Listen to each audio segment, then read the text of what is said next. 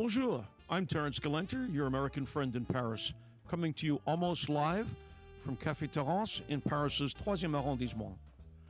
Today and every Saturday, I will be joined by colleagues to discuss books, movies, and song. And at the finale of every broadcast, I will sing a selection from the American Songbook. Oh, on the air uh, with uh, Brian Hamill, who's on his porch up in uh, in Rhinebeck, uh, New York, uh, on a lovely uh, Friday morning. And uh, Brian, uh, welcome to Paris, if only metaphorically. Uh, well, I love Paris, so I'll be I'll be happy to be there metaphorically. I wish. I wish I was there in person. I wish you were here as well. We wish a, a lot of Americans could be here. Little Yeah, bit- we're a little bit shy of Americans these days.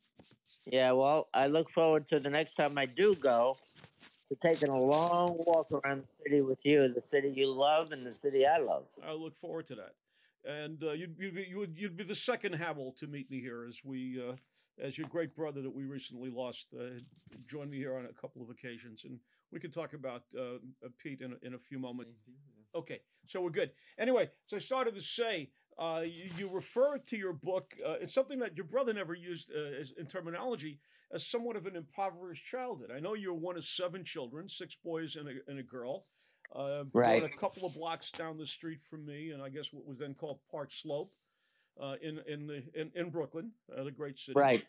And uh, I mean, it never struck me as being impoverished. It just struck me as uh, it struck me as uh, somewhat challenging. Uh, uh, you know, a, a blue collar family with all the hard values that you you learned.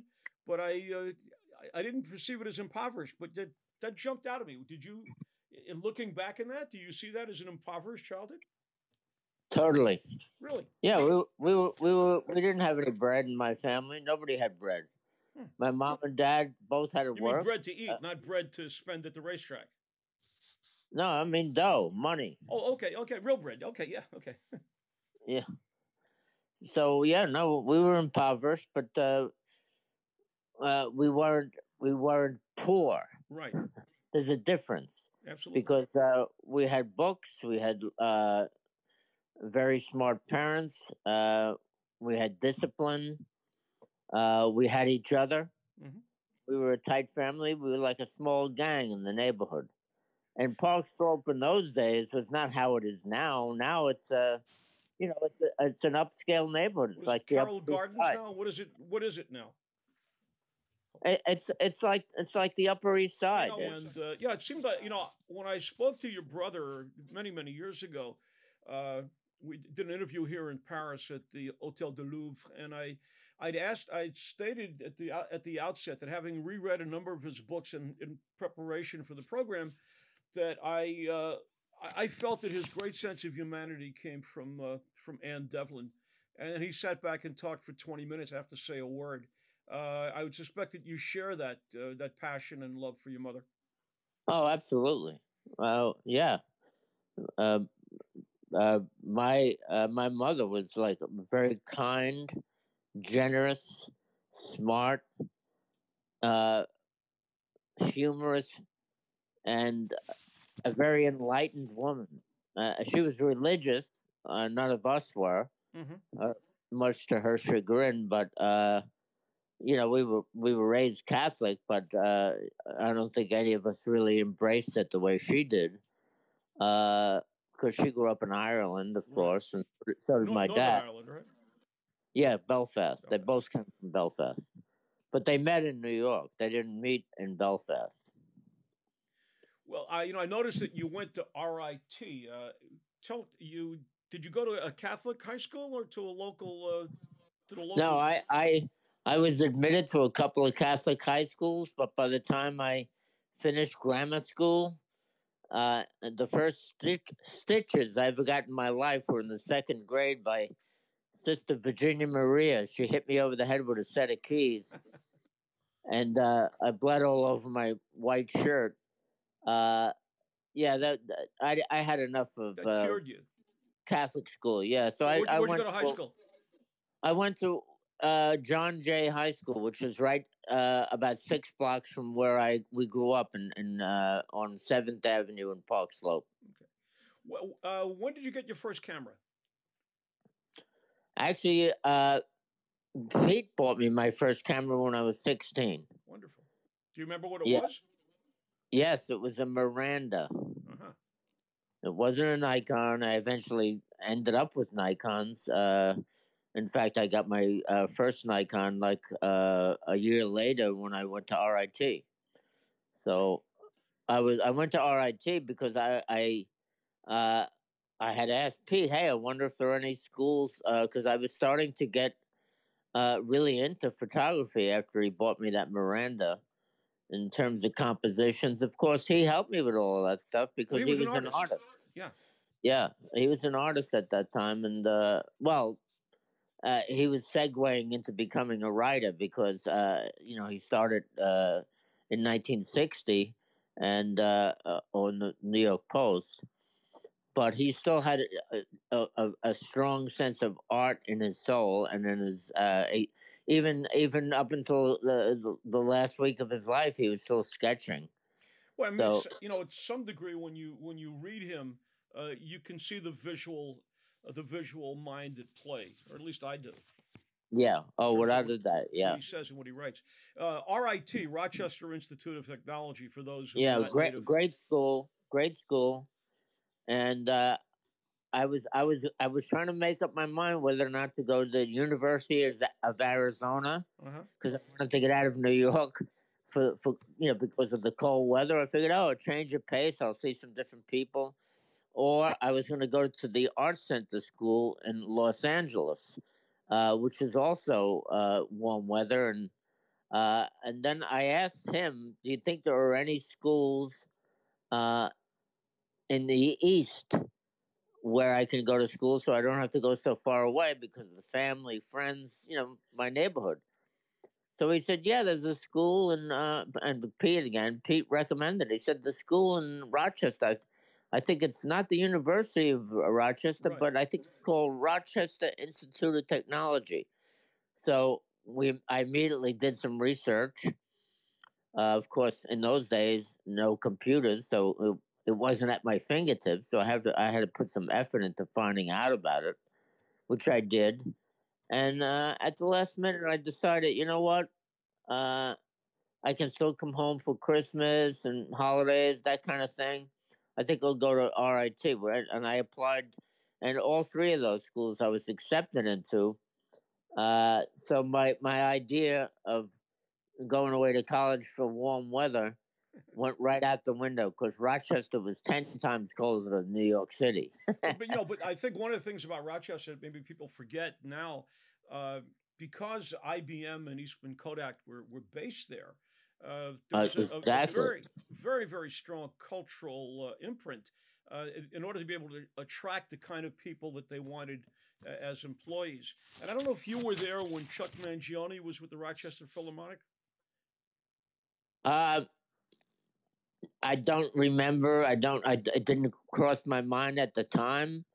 Uh, but I no. So I, I I don't have a memory of that. Putting those two elements together, of Rochester and Chuck Mangione. Yeah, because you were a, uh, I mean, a, a music guy. We're only about a, a year apart. You're the older one Right. here.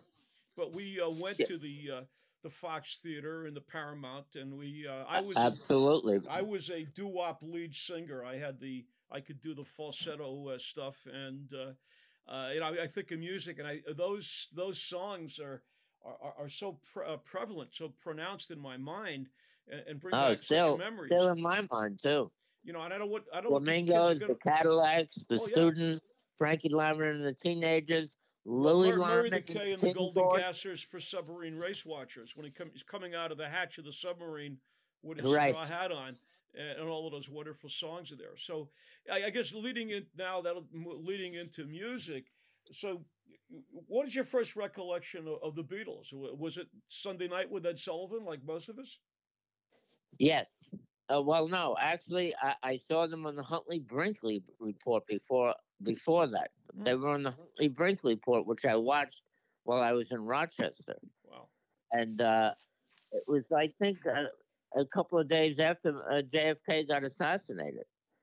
So I w- I got excited by them, but uh, no, it was a couple of days before, and then the assassination of JFK, whom I loved, and uh, I got bummed out about uh, so bummed out about that, like so many of us did. Sure.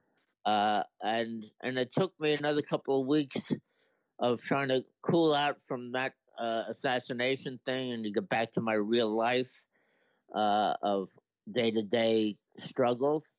Uh, I was in school. I was seventeen, and then I got back into the Beatles. I I, I had seen them on the Huntley Brinkley report, but I, I started hearing their music on the radio and so forth. And uh, what, what, what, was it about the Beatles that for you was uh, I I don't know if transformative is the word, but coming from the you know the musical backgrounds that we came from, where we'd listen to Sinatra, obviously, as your brother uh, wrote eloquently, of course, and uh, and uh, rhythm and blues, and uh, obviously the har- harmonies by most of the black singers from the Bronx and Brooklyn and places like that you immediately recognize that these guys were something special, unusual, musically and personally?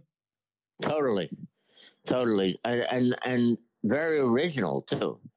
But they did covers of other songs, but but their original songs would, would grab me, and they did. They did, you know, some of those great early Beatles songs would just, uh, you know, stayed in my brain, mm. and uh, and uh, So uh, I'm I'm not going to sing along any try to try to give you any kind of examples, but you know all the songs. Well, I may I may sing at some point. I may I may sing please, something please me, uh, just to to fill out the program.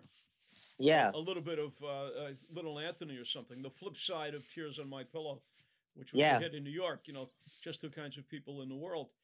But uh, when uh, you know, in, in, reading in reading the book, uh, and obviously looking at the book, Dream Lovers, John and Yoko in, in New York, photographs that you took, I believe, in 1972. Is that correct? Yeah, yeah. Uh, well, I, I photographed the concert, which is which is his uh, his last big concert alone without the Beatles mm-hmm. was at Madison Square Garden, August 30th, 1972. I photographed them together in their apartment on Bank Street on October 13th, 1972. And how did that come about? I think it was it was a Parade magazine assignment, or yes, I got a Parade magazine assignment, uh, and uh, I was very excited about that. So, and I and on the subway on the way over, I I, I got thirty uh, eight by tens made up from the lab I was using, and I was going to lay them on them from the concert, but on the subway on the way over to Bank Street, uh, I had I had these flashback moments of of uh, of when I first heard of the Beatles, which was you know uh, nine years earlier, 1963.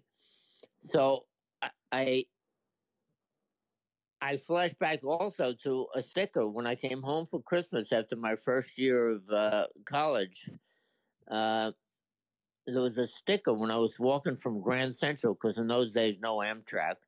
It was the New York Central, and it took forever. It was like an eleven-hour train ride, and I was on my way to the subway to head back to Brooklyn, and I saw a couple of stickers, and all it says the Beatles are coming. the Beatles are coming. No date, no time, no location. But I thought, oh, cool, the Beatles are coming. So we got to find out about that. And uh, anyway, cut to uh, October 30, 13th, 1972. Uh, I photographed the uh, the concert on October uh, August 30th, 1972. So I took uh, 30 prints with me to lay on John and Yoko, but I didn't want to like stick them in their face as I, you know, as I walked in the door. So I you know, I, I waited about 45 minutes for the right, you know, for the right time to do it. And uh, they they loved them. I mean, uh, uh if you look at, in my book, you have I have a couple of uh, photographs of them looking at those actual prints, and they're right, sitting. I have the I have the book in front of me. You know, sitting other, on that bed. You know what you mentioned. I hadn't been aware of that, but uh, that uh, Lennon is actually an Irishman you know, from Liverpool. I guess a lot of Irishmen that got to, uh, to became Liverpudlians. Uh, but he right. struck me as a no bullshit stand up guy. Uh, although you apparently only had three meetings with him to for these these shoots. Um, you probably didn't develop this real tight personal friendship, but it seems to me that you you really grasp something uh, unique in his personality, or or consistent with you know your upbringing, a street kid. Absolutely, everything you just said was uh, right on the money. Yeah, he was a he was a no bullshit guy, and uh, and he was very friendly. When I walked in the door of of uh, of the Bank Street apartment, I was expecting, as I had been working on movies for two years at that point, doing, doing stills on movies, and I, I was thinking, oh, it's going to be similar to a, a, shoot on a movie, where you have makeup people, hair people, assistants, uh, uh, yeah, water PR bearers. People, but uh, there was none of that, and there was no bullshit. I walked in the door. He put out his hand. And he said, uh, "Hi, Brian. I'm John." As if I didn't know that. I said, "Hey, John." And then he said, "Would you like a cuppa, uh, cup, cup of tea?" Of course. Uh, I declined that. Uh, it was a kind offer. I thought that kind of put me at ease, and I was looking around for all the entourage. Nobody else was in the apartment but Yoko. So I immediately like uh, got more relaxed. Mm-hmm. And, uh, I, you know, because when when you have a parade of people, it's like uh, an entourage. They all have their ideas. Oh, why don't you do this? Oh, let me fix that. You know, that kind of you know, uh, the wrecking crew, I call them. But uh, in any case, uh, yeah, he, he, was totally nice. They were both. Yeah, totally and talk a little bit about Yoko because you know she had such a well, she got a bad rap from all these people that were like Beatles fans and and you know didn't really see who she was. Who what kind? Who was she? I, you know, I, what kind of a woman was, is and was uh, Yoko? I thought she was lovely, and it, it's when you meet somebody and they're nice to you, you go, okay, they're, they're being nice, and that's you know, that's cool. But let's see how she acts. Uh, and I was already in my brain thinking, I want to not only shoot them in their environment where they live, but I would like them to go out on the street with me and see how they react with other people. Yeah, which, because uh, you, you mentioned, yeah, talk about some of those experiences when you were, well, one particularly stuck in my mind with a guy who was trying to be so uh, aloof and cool and, not acknowledging uh, John. Okay, but preceding that, mm-hmm. Terrance, when we were walking around the West Village before we got into that particular shop, several people came up and, and talked to them and, and and said asked them questions and both of them talking about John and Yoko answered the questions as if what the person who was asking them seemed just as important as they, as, they, as they were. Yeah, they were the celebrity couple, but they never acted as if they never talked down to anybody. They never like made the person who asked the question uh, feel less important than they themselves were, right, no, which I was, which which I was very impressed with. And yeah. she she they both showed humanity. Mm-hmm. Uh, to answer the other question, uh, looking at mom and pop shop windows along the way, and I have some of those photographs on on Bleecker Street. But then Yoko spotted a sweater, a set of sweaters hanging in a little shop, and uh, went in to take a look, and then John gestured to me outside the shop for me to go in next. And I have a picture of that gesture. Uh, you see Yoko actually her back going into the shop, and him waiting for me to enter next. And when I went in, I had a couple of Nikons around my neck, and there was a guy in a hammock, lying in a hammock. He had a hat on, pulled down. And when he saw me with the Nikons, he went to get up out of the hammock.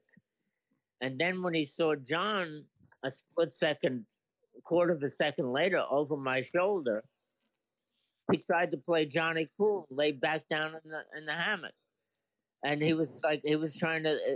It was like the opposite of a, of a of a fan who uh, comes up to a celebrity and, and, and they can't cut the fan loose because sure. the fan wants to tell them all, all about their upbringing, their experience, their musical abilities, whatever you know, and and they you know, they get on their way, so they, they don't want to be impolite, but it's hard to shake them loose sometimes.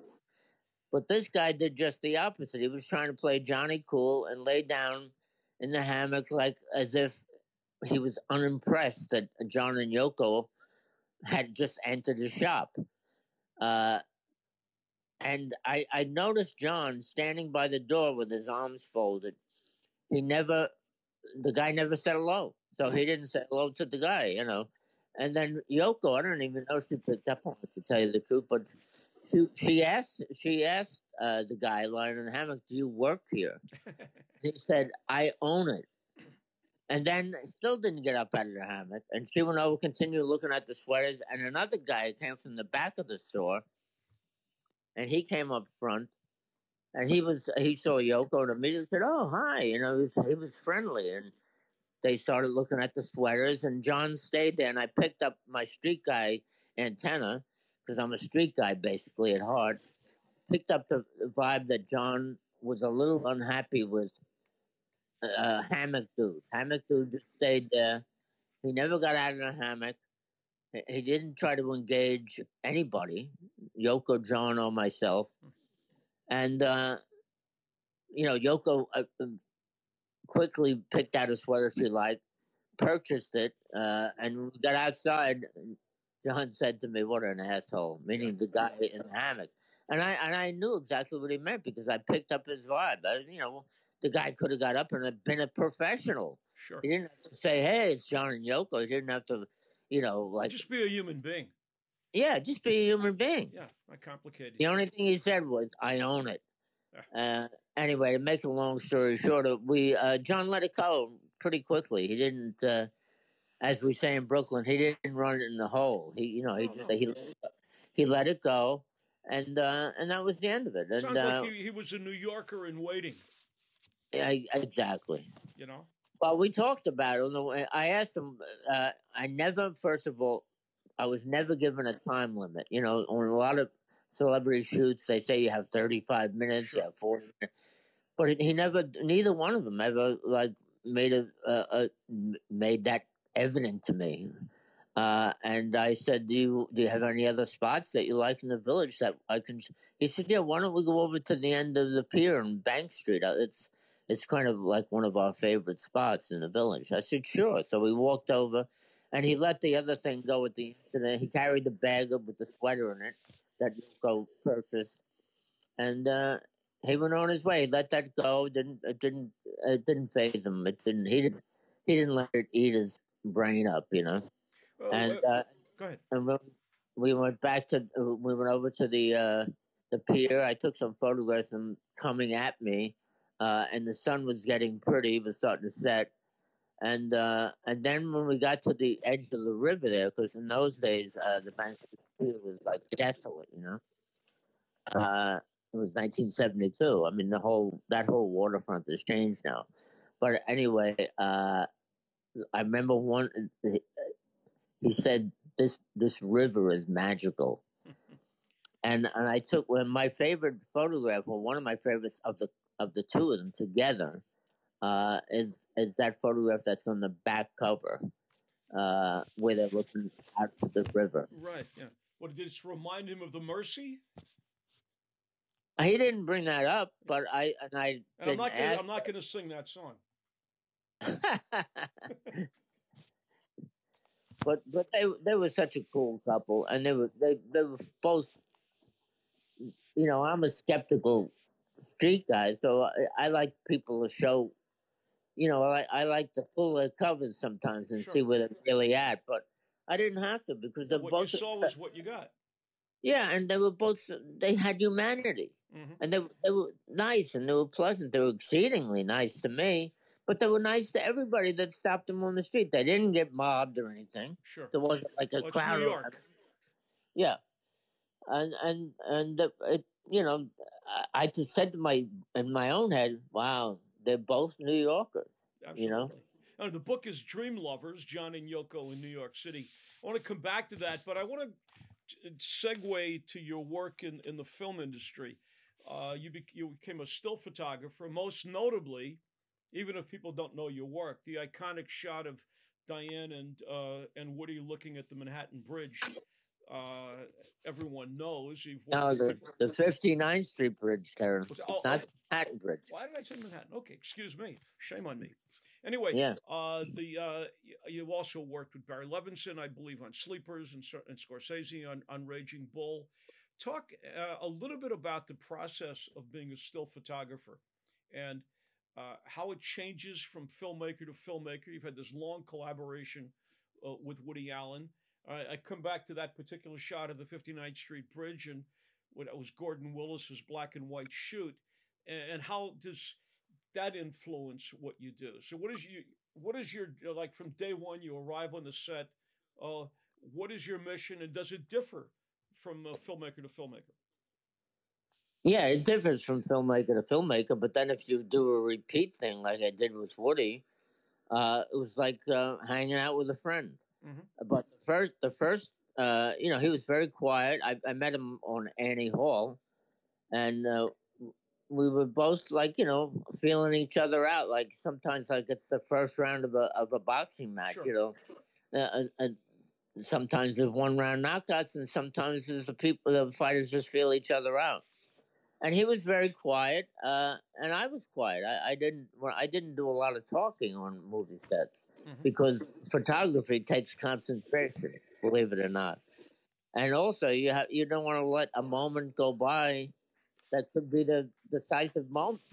So, uh, but you approach it with a with a concentrate? Do you approach it with something in, in mind, or or you fed? Uh, does Woody say to you, "Oh, look, Brian, I want to get this and this and this"? I mean, you do it no. your way. Never once did he suggest a photograph to me. Okay, so you just never, never, never, not one time. Not even the, not even the the shot for the, the poster for Manhattan, the so, sort of a famous uh, photograph now. Uh, sort of, famous, very famous. He did, he did, he didn't tell me. It was at three forty-five in the morning when we shot that. Uh, that when I shot that photograph. Where do where does that, for example, you know, in in Willis's cinematography, who's a, I, I thought a, one of the greats. Um, oh, Gordon Willis is brilliant. Yeah, he, you look he, particularly the black and white there, and then you look at the Godfather with the coloring and the the sepia tones and everything else. That that particular shot appears in the movie. So where where where did it separate? Where did you come in to pick out the shot? Uh, was this after he had done the uh, he had made the shoot? How did that evolve? Um, well, when I when I, when I took the picture, I knew right away that I had just got uh, gotten a good photograph. Mm-hmm. Uh, I actually wrote about it too. I did a thing on the Huffington Post. You could read about it on uh, taking that uh, particular photograph. But but yeah, I knew it was going to be special. So when I got the contact sheets back, I showed them to Woody because this is this is now my third movie with him. Mm-hmm. First was Annie Hall and Interiors, and the third was Manhattan. We were already into a friendship you know, he, although he was very quiet, uh, you know, he was from Brooklyn. I was from Brooklyn, and I, I talked to him like a normal guy. I, I didn't, I, I never talked to any actor or anybody like, hey, they're more important than me. Never did. Never on anybody, on any movie set. Uh, and you could ask any of them that. And I think that's why I got along with so many because I just uh, was I was myself. I didn't kiss ass. I didn't brown nose. Didn't do any of that bullshit. Well, but, you know, uh, Scorsese, uh, another you know New York guy, and uh, Levinson being Jewish, he's almost a New York guy. Uh, yeah, in a particular scene. So uh, you you're dealing with a lot of a lot of street guys. Yeah, a lot of exactly. talent. And, and, Barry Levinson is basically a street guy. He's oh, from sure. Baltimore. Well, and you know, Diner, up, uh, you know, Diner and Tin Men, and then Sleepers, obviously. Well, you also yeah. shot The Natural, which uh, you know, it's got. Yeah, that was the first time I worked with him. Really? Uh, yeah. Yeah, that was the first time I worked with Barry, and I hit it off with him. Uh, we're, we're still friends. Uh, I, I love you know. I, I, love Richard Farnsworth in that film. Did you get a lot of shots of Richard? Oh yeah, many of course. He's a funny guy. Oh, and, nice guy. He really did a film called The nice Gray man. The Gray Fox, where he's he's a bank oh, robber. Yeah. Oh, a train robber. Uh, yeah, he had a wonderful quality. Yeah, he used to be a stuntman. Yeah, exactly. I didn't. I, I didn't know that when I worked with him on the Natural, but uh, we had many conversations, and he was he was just a nice guy. Real nice man. Uh, yeah. Yeah. And the same eyes. with the same. Uh, may he rest in peace, and the same with Wilford Brimley. May he oh, rest just, in yeah, peace. Yeah, we just lost him. Right. Yeah, he was he was a terrific guy too. Well, speaking uh, of terrific guys, you know, uh, August the fifth was a sad day for both of us. Uh, that we lost your brother who I yeah. was privileged to claim as a friend, and uh, I, and he, lo- he, he loved you. He was the one. He was the one who put me hip to you. I didn't know about you until. Well, his his daughter. From, you know, I go back back to Pete, and Pete wrote a wonderful book called uh, "Why Sinatra Matters," and as you said, the last thing he wrote in uh, in this particular book is why uh, John Lennon still matters, as the intro Yes. to your book. So let me ask you that question. Uh, yeah, why does John Lennon still matter? Well, I mean, I'm not going to quote Pete word for word No, because Pete, can your own Pete was. Pete was Pete, but Right. John Lennon still matters because he he was uh, a brilliant songwriter. It was I I liked his singing because if you hear uh, in some of the Beatles songs the edgy voice, that's John Lennon's voice, and and a, a lot of them uh, a lot of those songs would have been sort of pop fluff without that edgy voice of John Lennon's. And you can hear it again, like in the David Bowie uh, song "Fame." He's got like an edgy kind of voice. Which is it's a little of a street voice. There's that that rough edge to it. Right, exactly. You know, the, And, uh, there's there's passion, there's soul. It's not just a a bland melodic uh, approach to uh, to what he's written. Oh, and you, Yeah, and also what he's written. What you know, in my life. I mean, is there a better song no, than my life? You know, I, no, it's you know, like uh, imagine. I can remember driving. and, imagine you know, when I was in. class hero. Yeah, yeah, no, he, he's wonderful. But even the songs with the Beatles help. I mean, Right. that was a, that was that was like uh, you know that was his internal thoughts trying to come out verbally and and into a song because the guy wanted help. right. Uh, and I like that about him. He was very honest. Uh, he's not was not a show busy type guy. It was not a show off. Uh, that's why you- it so Where were you the night he was killed? I was in Rhine Rhinecliff. Uh, uh, I was still married then, and I was with my uh, my three week old daughter, Wow. and uh, I had her on my lap, and I was in a rocking chair that we had, and Betsy, my uh, my ex wife, but still one of my best friends. Uh, she has a beautiful gallery here in uh, in Rhinebeck. But she was she wanted to go. You know, uh, I gave her a break. I said, "Go out with your girlfriends." And I I had I was taking care of Kara, and I was doing my corny uh, dad thing. You know, uh, making faces and trying to get smiles out of my little three week old daughter. And I usually only listened to albums in those days, but I, I it was easier from where I was sitting just to turn on the radio.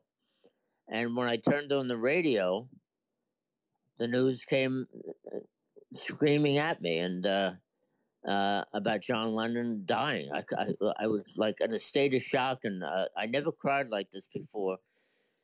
But the tears seemed like they went vertically out of my eyes, with, with a force that I, I, I couldn't believe it. I was shocked. Have you discussed that moment with your daughter? Yeah, I yeah I told her about it because I wrote twice about it. Uh, I wrote I wrote about it about uh, 16, 17 years ago, and I had an exhibit uh, in a gallery in uh, Santa Fe, New Mexico, the Monroe Gallery, which is also a great gallery.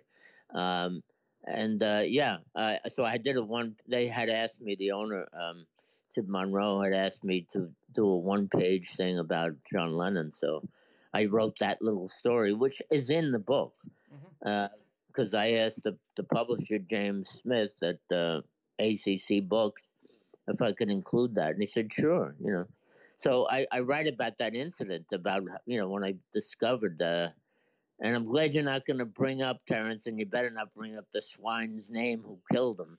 'Cause I would I, I I won't go on any show if his name is mentioned. Uh, He, he's a, wow, what's his one- name? I don't remember. Yeah, well, let's not bring it up. No, we're not. Fuck. We're not. Yeah. Uh, well, uh, let me let me close on, uh, on two notes, or actually one one theme. Uh, you know, why does uh, Sinatra matter? Why does John Lennon matter? Why does Pete Hamill still ma- matter? And you might want to Oh, that's nice of you. That's nice of you to ask what I feel, you know, and that. maybe you'll tell that story about the twenty dollar bill. I believe it was a twenty. But answer the first part of the question. No, it was a ten. It was a ten dollar bill. Okay, It was Well, a ten dollar bill. I'll, I'll tell you the story quickly. sure. Uh, uh, in 1959, which was my last year of grammar school. you were ten years old. No, no, you Yeah. were 13 years old. Yeah. Yes. Okay. Uh, yeah, 13 years old. And uh, I was go- uh, getting ready to go to high school, but I worked for Pete. I would take the subway over and do his chores. He wasn't yet a reporter. He was he was the art director for a magazine called Atlantis, a Greek ma- a Greek magazine. Edited by an But he- Yeah, but he was always busy. He, Pete was always a busy guy all his life. He's he was a workaholic. And uh, anyway, to make a long story shorter, he would always make a list of stuff for me to chores for him dry cleaners, groceries, all the stuff that he didn't have time to do because he was like putting in 15, 16 hour days with this magazine. And, uh, uh, and like I said earlier, I'm a street guy. I'm not the kind of guy. But when we, he he, he left me uh, the money pinned to the thing, and one of them was a ten dollar bill uh, to pay for stuff. Uh, and uh, I went on my, you know, uh, chore uh, walk, and uh, you know, and the East Village in those days was very interesting and uh, very diverse. All kinds of characters, beatniks, and di- different ethnic groups. So I loved going there and doing that job. I, I well, I, I love my brother, so you were I, still in Brooklyn at the time, obviously. I was still in living in Brooklyn, but I would usually, when I finished the chores, head back to Brooklyn so I could hang out with my friends. But uh, anyway, I lost ten dollars. I couldn't believe it. I retraced my steps, and in those days, ten dollars was a lot of dough. So I, I was like upset with myself more than anything, and uh, I didn't. You know, I retraced my steps in the street there. Didn't find the ten dollars. Um, got back to Pete's apartment and uh you know, I said, What am I gonna do? Leave the guy a note? I said, No, I'm gonna I'm gonna I'm gonna wait till he comes home. Uh and but he was used to me splitting right back to Brooklyn, you know. And uh but I waited and I waited and I waited and I waited and I was like I had to tell him. I had to verbally tell him. And uh, he came in the door. He said, "Oh, Brian, you're still here. I thought you'd be back in Brooklyn." I said, "Yeah, I'm still here." Pete and I started crying again. I said, "Pete, I lost ten dollars." He said, "Oh, don't worry about it." And He tried to he hugged me. Stop! It's not. It's nothing. I said, "Pete, ten dollars. That was a big deal in those days. We're talking 1959." And just to prove to me that it didn't mean anything to me. He took out his beat up wallet, extracted a ten dollar bill, ripped it into about ten pieces, and threw it up in the air and laughed hysterically as the pieces floated down to the floor. And he said, uh, "Don't worry about ten dollars." And uh, he said to me, "And don't have much concern about money. It's not that important."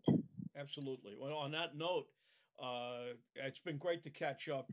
And uh, you know, you mentioned the word humanity as attributed to to John and Yoko, certainly to your mother, and, and of course to Pete. And in these horrible times, uh, from what I miss most is that that voice, that voice of reason, that voice of understanding, that strong, strong uh, set of values, but never in a uh, in a, in a way that's uh, in, inappropriate or, or, or beats you down. It, there's an, a kind of a professorial quality about what he did, and and always a great sense of humanity, which I suspect that all you Hamill guys and, and one girl, uh, at least the ones I've met, have.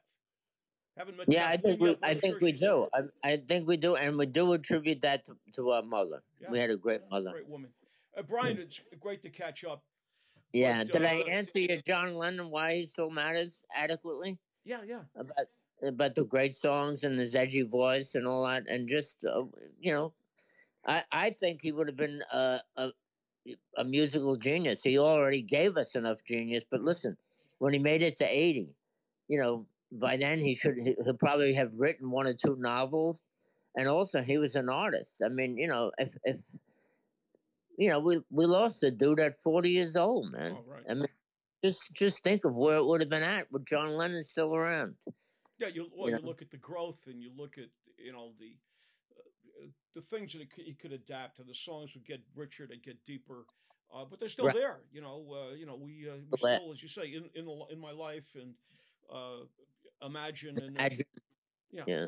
songs. It, it- it's magical. All right, Brian, Yeah. uh, go take your walk.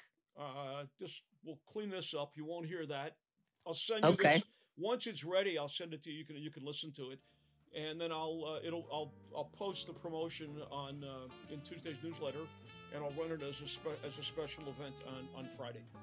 Okay, and should I have Carol's uh, Leggett send you some still Yeah, photographs? if you want to send me some stills, I, I can incorporate incorporate them into the uh, you know not a lot, not to overwhelm it. I want people to go buy the book. Of course. All right, good, Terrance. Okay. And thanks a million for doing this. I Thank you, appreciate and, it. uh, and stay well. Stay safe and come All and see us. Okay, bye bye. Take care. Bye.